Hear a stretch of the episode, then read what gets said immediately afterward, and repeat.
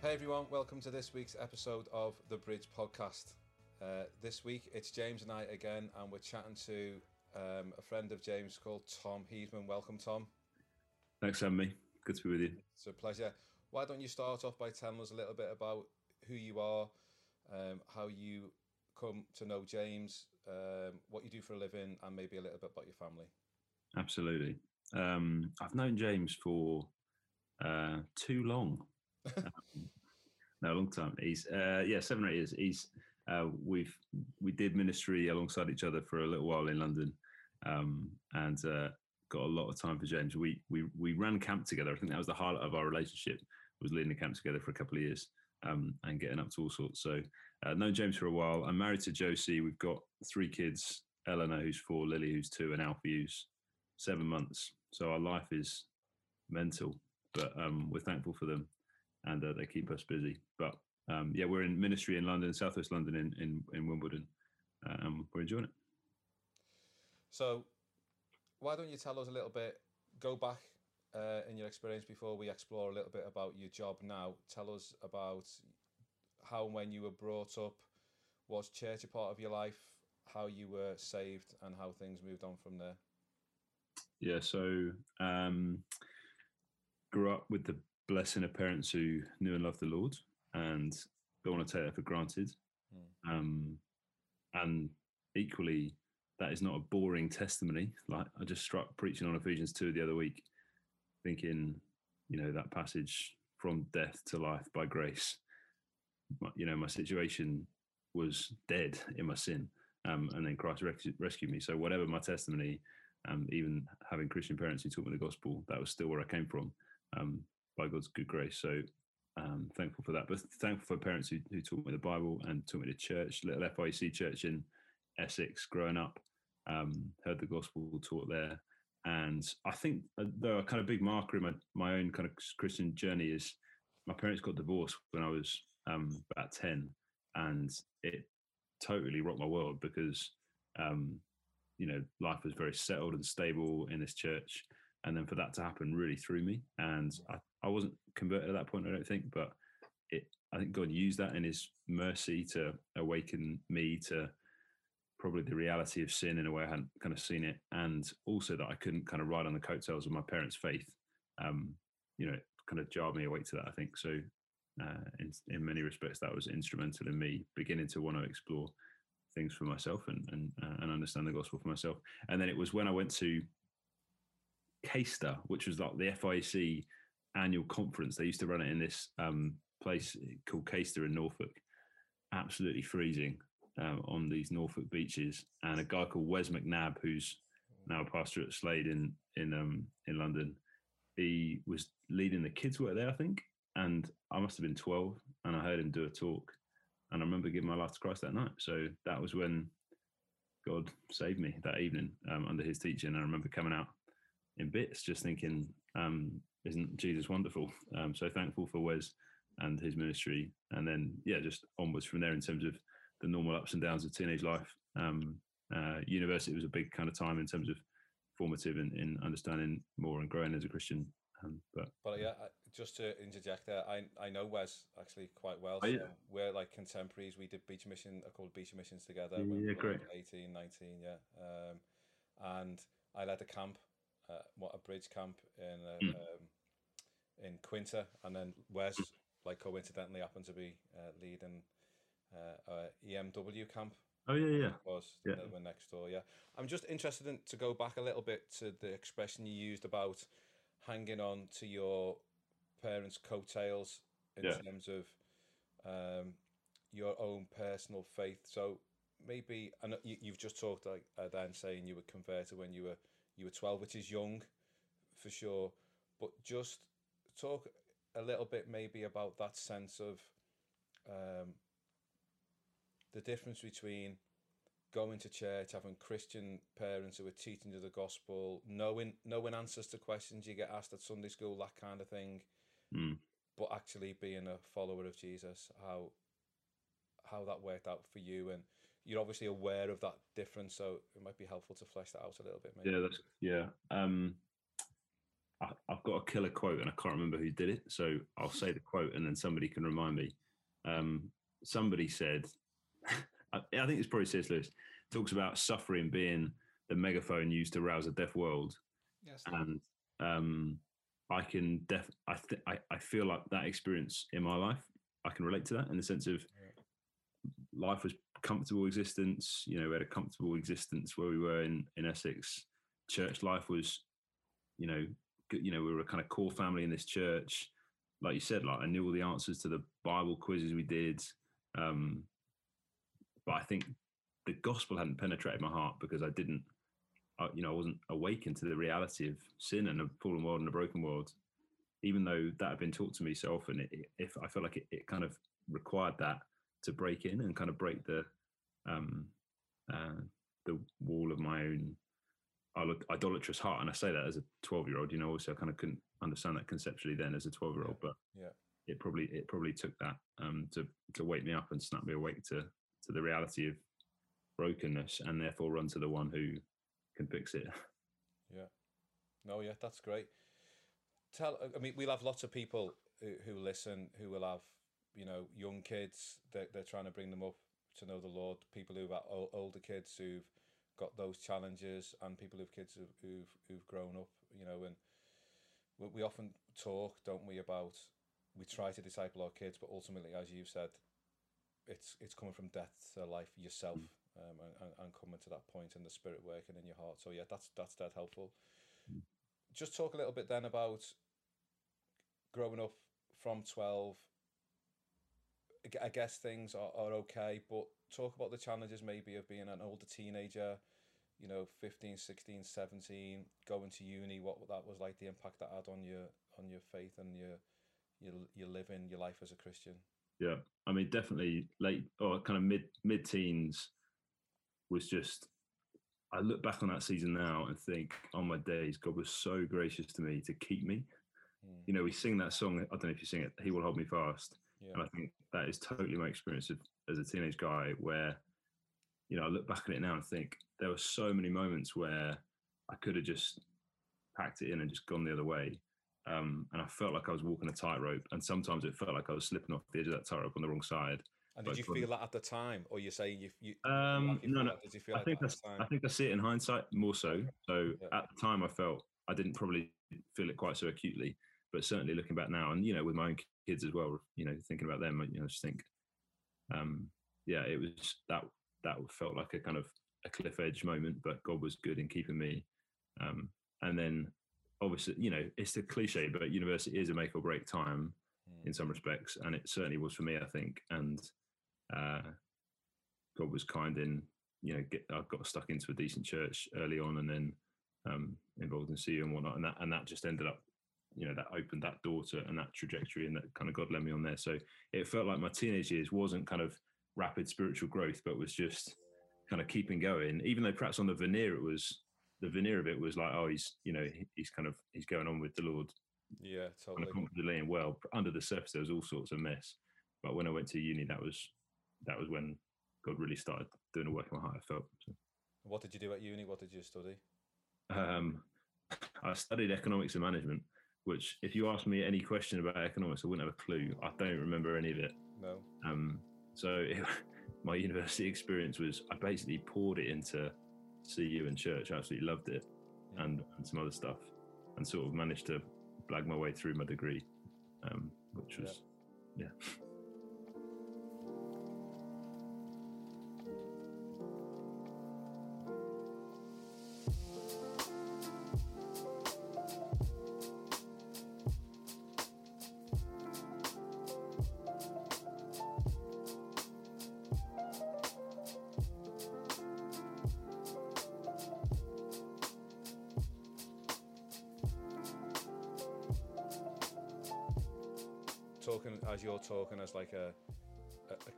kid who's grown up in a church context, I think that sense of everything appearing to be okay to mm. everyone looking in to the act, you know, the turmoil or whatever that's inside is is really relatable for people.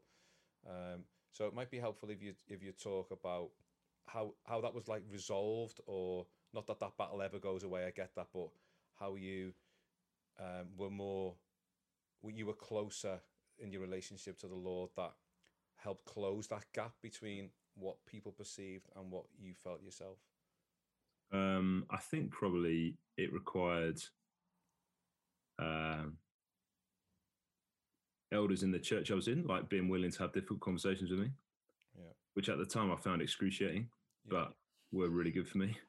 Um, you know, and I, you know, I can remember specifically moments where, you know, I can remember the room I was sat in where I had conversation, you know, a particular conversation with a particular elder about something.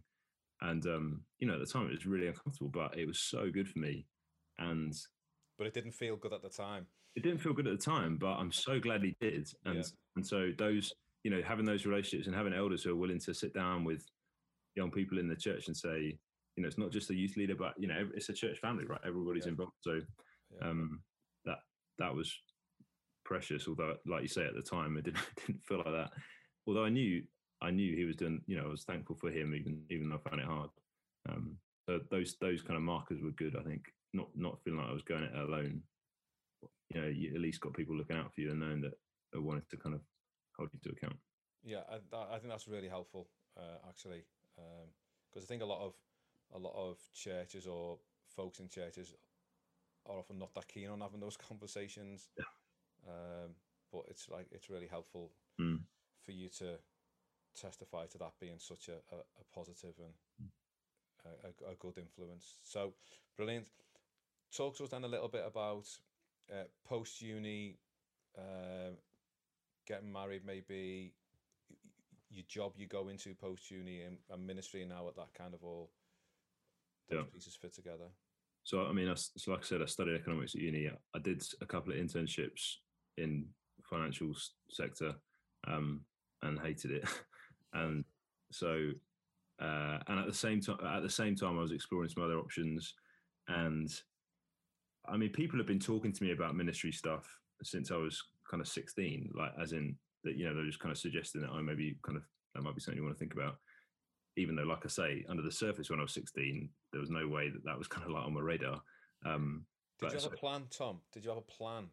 Do you, do you think you were thinking like, you know, uni, get a degree? Oh yeah, get a job. Yeah, yeah, yeah. Know? When I went when I went to uni, when I started uni, that was definitely my plan. Was get a degree, go and a good job in the city, go and become a millionaire, and yeah. then and then think about Christian ministry maybe a bit later on. Yeah. Um, okay. Which is which is why which is obviously bonkers. Like when you talk about it like that now, but and again, why I'm so thankful. You know, those three years at uni were so formative because, like, God shattered that idol in a really helpful way, um, and the the kind of the option of ministry became more viable. And um, you know, I've shared elsewhere like the, the thing that God used outside of just regular diet of decent Bible teaching to really kind of steer me in that direction was reading um, The Shadow of the Almighty, which is Jim Elliot's little bio mm. written by Elizabeth Elliot about Jim Elliot. And I remember reading it as a 20 year old, being so struck and convicted by this guy who seemingly, you know, he, if you know anything about Jim Elliot, you know, he's kind of competent guy, could have done anything really, in you know, or so people say of him. And he, from the age, of, you know, from a from the age of a teenager, he was saying, you know, I'm not doing any of that. I'm just, I'm going to go hell for leather on telling people about Jesus. Yeah. Um, and he was so caught up in wanting to reach the lost with the gospel, even willing to go to his death, obviously uh, at the hands of the Aucas in Ecuador. And I just, I remember poring over it and underlining everything in it because it's mostly his diary entries. And I couldn't believe that this guy in his 20s who had the world at his feet was willing to say no to that and take up his cross and follow Jesus even to his yeah. death. Yeah. And that was absolutely the moment reading that where I thought, you know, this is I, I, feel like this is this is where God wants me. Not going to Ecuador necessarily, but certainly in kind of gospel ministry. And what did you do with that? So when when you had that like conviction, that sense yeah. of wow, this is something I is really chimed with me. Is how, how did you kind of process that next stages? Um, I think that's when I was.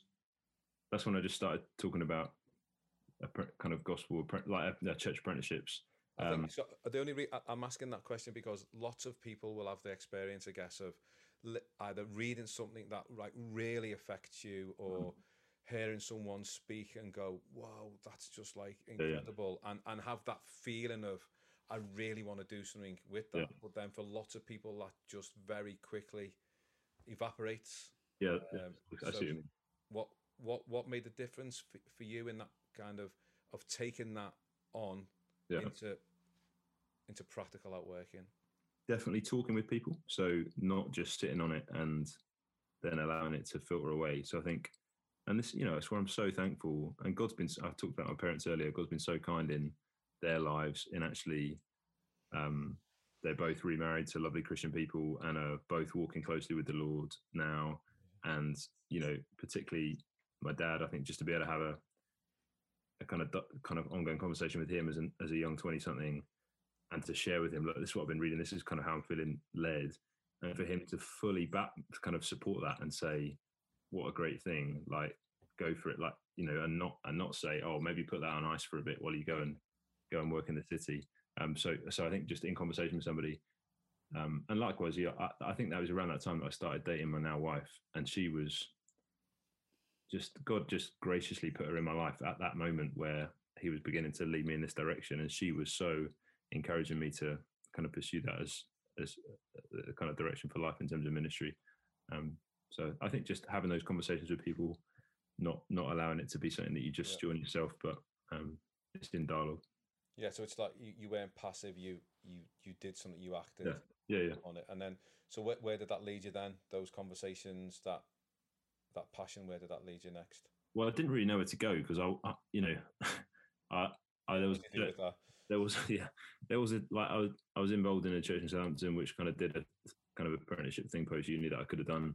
I looked at doing some stuff with UCCF, but it was actually my well my girlfriend at the time and now my wife.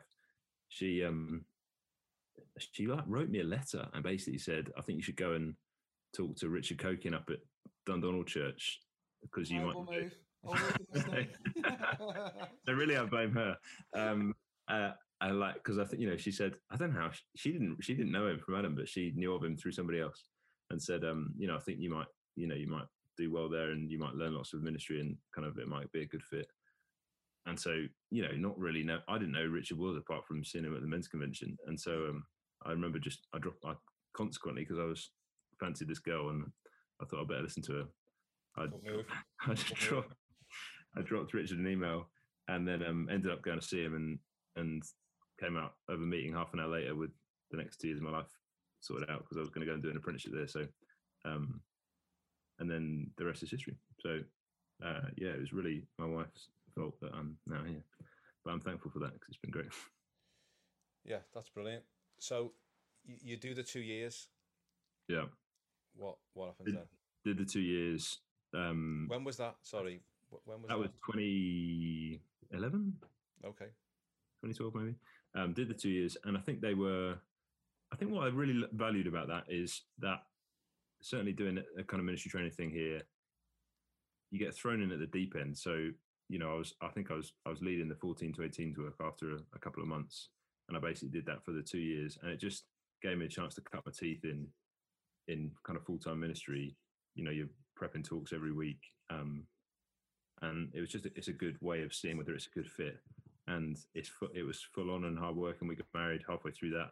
So uh, that was um, hard for some of it because you know it was just ministry was full on, mm. but it was a good experience at the start, and that kind of paved the way to um, to future ministry stuff. So I was really thankful for those two years. Uh, we ended up then going off to college um, straight after that, even though at the time we were thinking about church planting with a kind of pioneer scheme down here, but for various reasons, partly because my wife wasn't that well. She had chronic fatigue off the back of glandular fever that she got a few years earlier. So our first year of marriage was actually pretty tough because she was she was pretty ill, um, and so consequently we thought actually good good time to go to college and uh, hopefully for her to get better and me to train. Um, so we did that, and then ended up coming back to Dundonald uh, about four years ago. And that's where you are now. Which is where I am now. Yeah. So what, what's your what's your role in Dundonald now? So I'm here now as one of four pastors, um, and there are four congregations as part of Dundonald. But rather than having congregational pastors, we we team pastor. So we oversee a different sphere of ministry.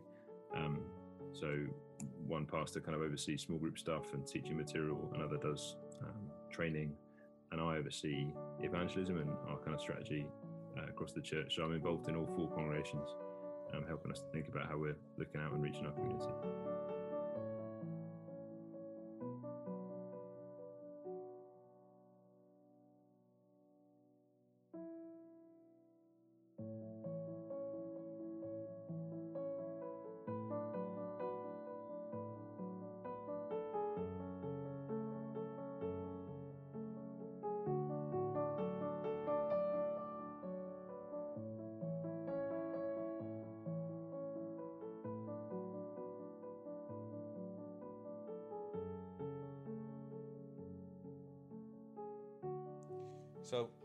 Helpful just to talk to us a little bit about how that works out um, day to day.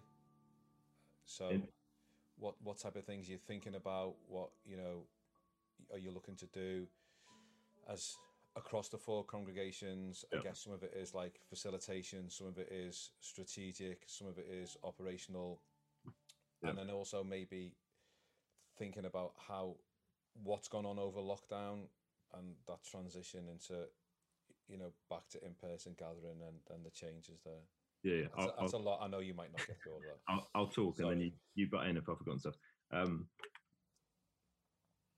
so i mean 50% of my job is just bread and butter pastoral work. So it's pastoring church and preaching. And then but but i've just got time set aside more time perhaps than others might to, to think about evangelism specifically. In terms of kind of what I'm doing, when I first arrived, I think um, because there hadn't been anybody in this particular role, set role, um, to give the kind of the, the time to thinking about it. Historically, Dundonald's been really good at uh, kind of programs, events, courses, like evangelistic stuff. So run a big mission weekend at Easter, big kind of Christmas stuff, um, the Odd Sea Christianity Explore course throughout the year, which is great. But I think what we tried to what tr- kind of what we tried to do in the first couple of years when I arrived is just slightly redress the balance and put a bit try and help encourage and equip the church family to actually do the task of going and telling the gospel as well. Um, mm. So we're thinking all the time about our evangelized ministry being a twin track thing. It's both inviting the community to come and see, and it's equipping the church family to go and tell. Yeah. Um, and if you've got an overemphasis on one, um, then that's not necessarily ideal. You just want to kind of you want a balanced diet of the, those two things. Uh, so I think to start with, you know, historically we've had a real strong emphasis on come and see stuff, and we just wanted to try and put a bit more weight on equipping everybody to feel like they can go and tell. Mm. Um, so we've been doing that the last couple of years, and in order to do that, we've like tried to produce little booklets just to help people start a conversation with somebody about Jesus. Um, we've tried to produce like two or three minute little training videos. I think always with this go and tell stuff, it can feel so scary mm. for people. They think, you know, there's no, you know, I can't. How can I remember two ways to live? I can't do that on the back of a napkin. Um, yeah. You know, I can't do. I can't do a big Bible study with somebody. So we're just always trying to lower the bar and think, how can how can I just start a conversation with somebody? Um, so that that's kind of behind all of our thinking with this, uh, because we recognise that the kind of go and tell element is really important relationally, um, in order to then be able to invite people to come and see um, that they can come and hear a talk or come to a, a, course or whatever. So we're just trying to think of those two things. And uh, is that is that the way you kind of not prioritize? It's the wrong way, but kind of go and tell comes before come and see. Is that what you're trying um, to do? So the the come and see stuff is is is always coming after, or is it not that clear cut? I think it's probably not that clear cut. I think they just both support the other, right? Yeah. So um, you always we always want to have come and see stuff throughout the year so that people are going all the time. going on all the time, so that people, the church family know there's always something I can invite my mate along to. Yeah, yeah. There's always going to be something this term that I can invite my mate to. There's always going to be a course or series of sessions that I can invite somebody to if they're if they're interested enough. Yeah, so which is dead helpful for the people who are going to tell because they've yeah. always got something in their mind about in this conversation. There's this thing. Yeah, yeah, exactly. I can, I can invite them to. Yeah, exactly. Um, so we're always trying to do that, but we're always also trying to equip the church family to go and tell because otherwise we've got there's no one to invite to come and see. So it's, yeah, totally. it, it's trying to do both. There, I guess there's different there's seasons where there's different emphases. So, mm. um, like I said, two or three years ago we went quieter on come and see because that you know that had been such a big thing. and we really put our energy into go and tell. So we didn't run a mission one year. We just kind of produced these booklets and tried to train the church family in basically how to have a conversation with somebody. Um, and then actually going into September, we're about to move into a new building. Obviously. God willing, coming out of COVID, you know, we'll probably put more weight on come and see event stuff. You know, people might be hungry for that, so we're going to put more energy into that for a bit. So you, it does go in seasons, yeah, but yeah. I think just having that that matrix gives us certainly at a strategic level, like we can have some sort of plan for the year and for for a shape of the year as we think about evangelism, rather than a culture of oh, you know, we'll just chuck some stuff at the wall and see what sticks, um, which might be what we're tempted to do otherwise.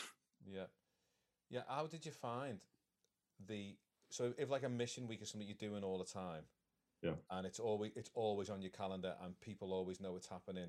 Was the resistance to drop that? Were people like, but we always do that. We can't not do that. We we always do that. Yeah, yeah, there, yeah, there was. Um, so how did you negotiate that? Um, or did you just were you just pragmatic and like, okay, we're doing this because this is the longer term? Yeah, I think you're trying to train people as you go, right? So you're not so you're not just you're not just being a bulldozer and just saying, well, we're yeah. doing it regardless. So we're trying to train people, um, and I think you know we all. I don't think we ever totally dropped come and see events. Like we'd, we'd there'd always be something, but it just might be you know we're not running a you know 12 event missions week this year we're just going to do one or two things and doing really well but we're going to really invest in training. So i think it's just it's just being really sensitive to that i guess as you go but um, i do also wonder if part of the culture at dundonald one of the, the best things about working with richard is the constant change.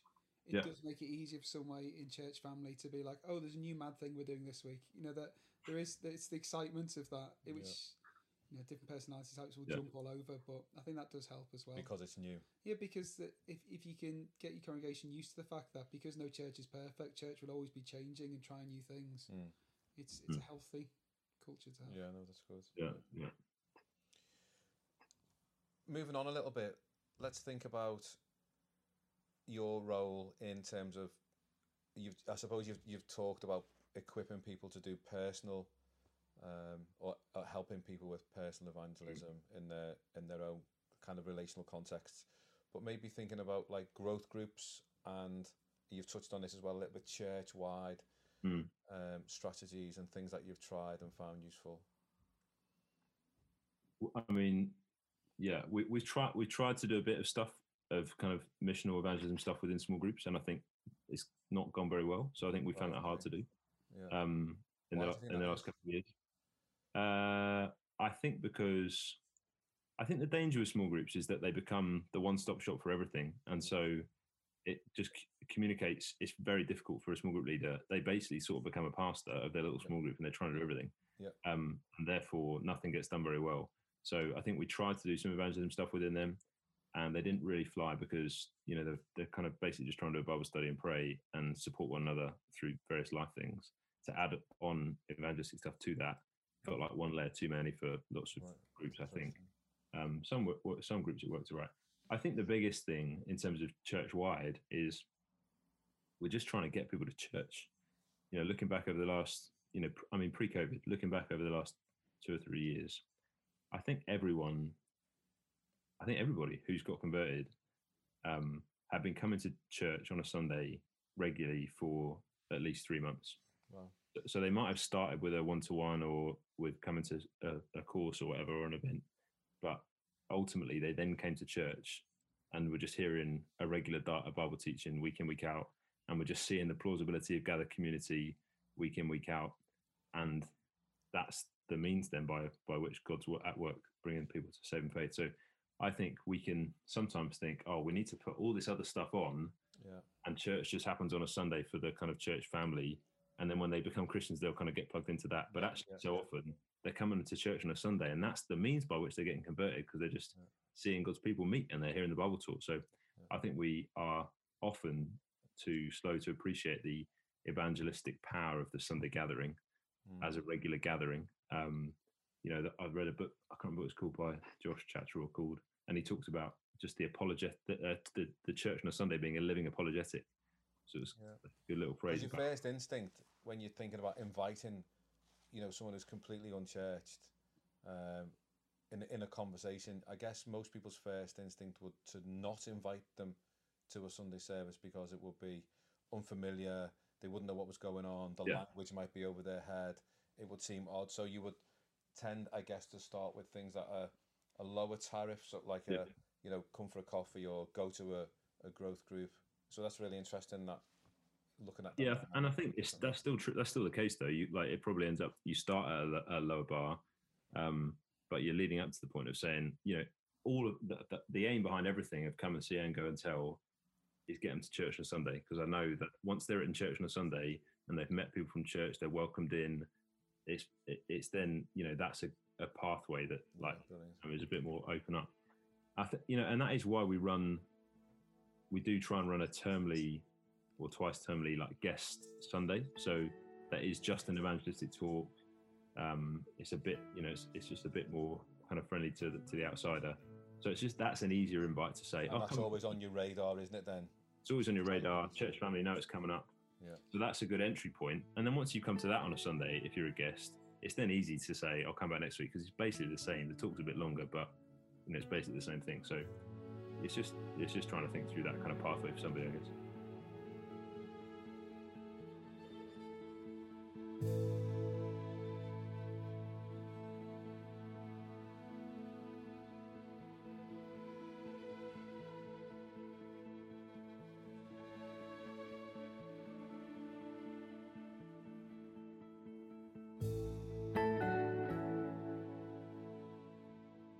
As somebody sat through them, as you know, sat in the congregation for those guest Sundays, it also, as congregation members, gave us confidence to invite.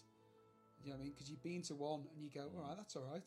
I can invite a mate to this. There was something about yeah, the regular pattern of it that made you, mm. you know, think, oh yeah, I could definitely bring my mates to this because yeah. I know Tom's preaching or whoever's preaching, and it that'll be accessible. To yeah, and that that's a big part of it, isn't it? The confidence of your congregation to hmm. invite. Mm and mm. say, look, this is going to be sound. You're going to mm. enjoy it. Trusting you. Yeah, yeah, that's great.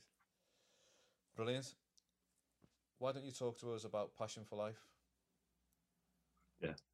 Um, Explain what it is. Its, I mean, its background, and then how you're connected to that. Sure. I mean, Passion for Life started back in 2010 as a kind of national um, mission, basically for churches across the UK and Ireland to um, to go on mission together for a season they did it in 2010 with a kind of number of like fairly big high profile events. They did it again in 2014. So lots of local churches. 2014 was a bit more um, localized. So little churches doing stuff all over the UK. And again, for a, a focused period of time in 2014. And then w- they're doing it again in 2022. Um, and the, the kind of strap line is a month of mission and a life and a, a lifetime of evangelism. So churches united for a month of mission and equipped for a lifetime of evangelism. So it's not just a flash in the pan mission week that everybody's doing in 2022. Mm. It's in the context of trying to equip and train the church and church family for for, for evangelism more generally, um, uh, which I think is great. And I think you know, so I'm involved at the level of uh, in London, so just helping kind of coordinate and champion it across London, um, which which I'm enjoying. And I think it's interesting because initially, you know, just just chatting to pastors over the last couple of months, certainly a few months ago, the thought of this kind of big national mission that you might want to get involved with post COVID, you know, some pastors like, hang on a sec, I'm, you know, barely struggling to breathe at the moment. I mm. can't, you know, we can't, you know, I'm trying to keep my church together at the moment yeah. because of because of COVID. I can't be thinking of, of, that sort of thing, which is is fair. Um, but I, I'm becoming more and more convinced that this is absolutely the right time for this mission, given the um, increased receptivity and like openness to to talk about these things. Um, certainly in, in some areas, uh, and also if not, you know, if we don't go and if we if we're not getting on the front foot in terms of mission and evangelism now, then when will we ever do that?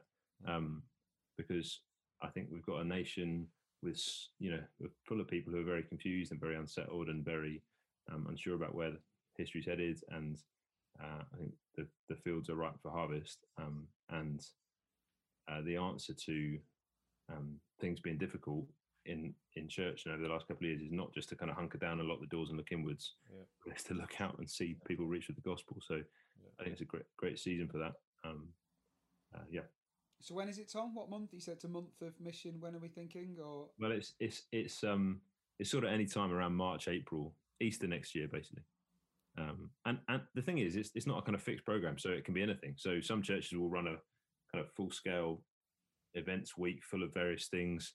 Um, other churches might just think, you know what, we just want to do one thing just to up the temperature in our kind of mission heat. So we're just going to, I don't know, start a door knocking group or something like that. Or we're going to do a holiday club for kids, or we're going to run a thing for seniors, whatever it might be. It might be just kind of doing one thing more. Um, and also, it's a good opportunity to work together with other churches. So just little clusters of local churches saying, look, let's just get together and even if all we do is pray, like let's just pray yeah. for for this mission season. Um, it might be that we do some training together. It might be even that we run an event together, but let's at least get together to pray. So, you know, we're going to try and do that here in this part of London. There are other clusters all over London where I'm kind of working, doing that sort of thing. And I know all over the country. So, um, and I think it's worth saying as well, the national kind of delivery team for Passion for Life are putting loads of investment into producing some really top quality resources for the autumn that will just help um, to, to, help train people in in everyday evangelism um, that are all just going to be freely available on the website. So I'm excited for churches all over the UK just getting active in training for for speaking about Jesus um, with those resources that are going to be available. So. Great, that's brilliant. Thank you. Why don't you give us a couple of two or three things we can pray for um, for you guys, uh, for you personally, or for Dundonald, and then um, we can we can pray for you on a Sunday. Thank you. I was really convicted. I was preaching on Colossians four last Sunday, and um, just on those few verses at, at the start of Colossians four, where Paul says, "Devote yourselves to prayer, being watchful and thankful, and pray for us too, that God may open a door for our message, um, that we may proclaim it clearly."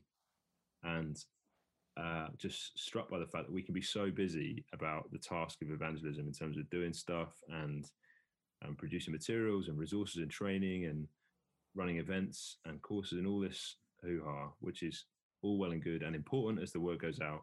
But if we don't pray, then who are we kidding?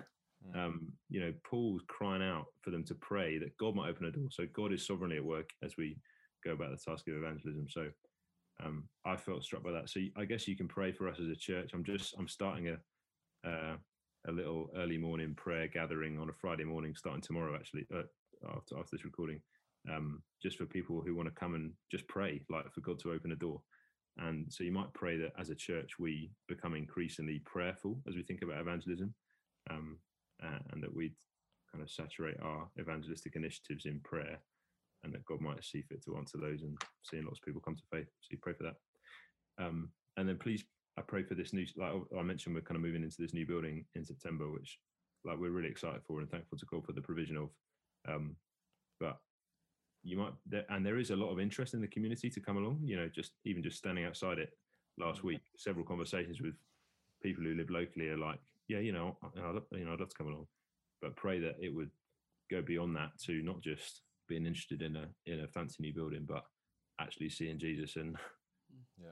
coming alive. So pray that God would do a work in the hearts of people here for that.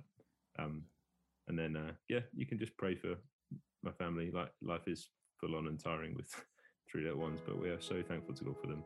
Um, but pray that God would sustain and keep us uh, in our ministry. Thank you. Brilliant. Tom Heisman, thanks very much for your time. Thanks for having me. Cheers.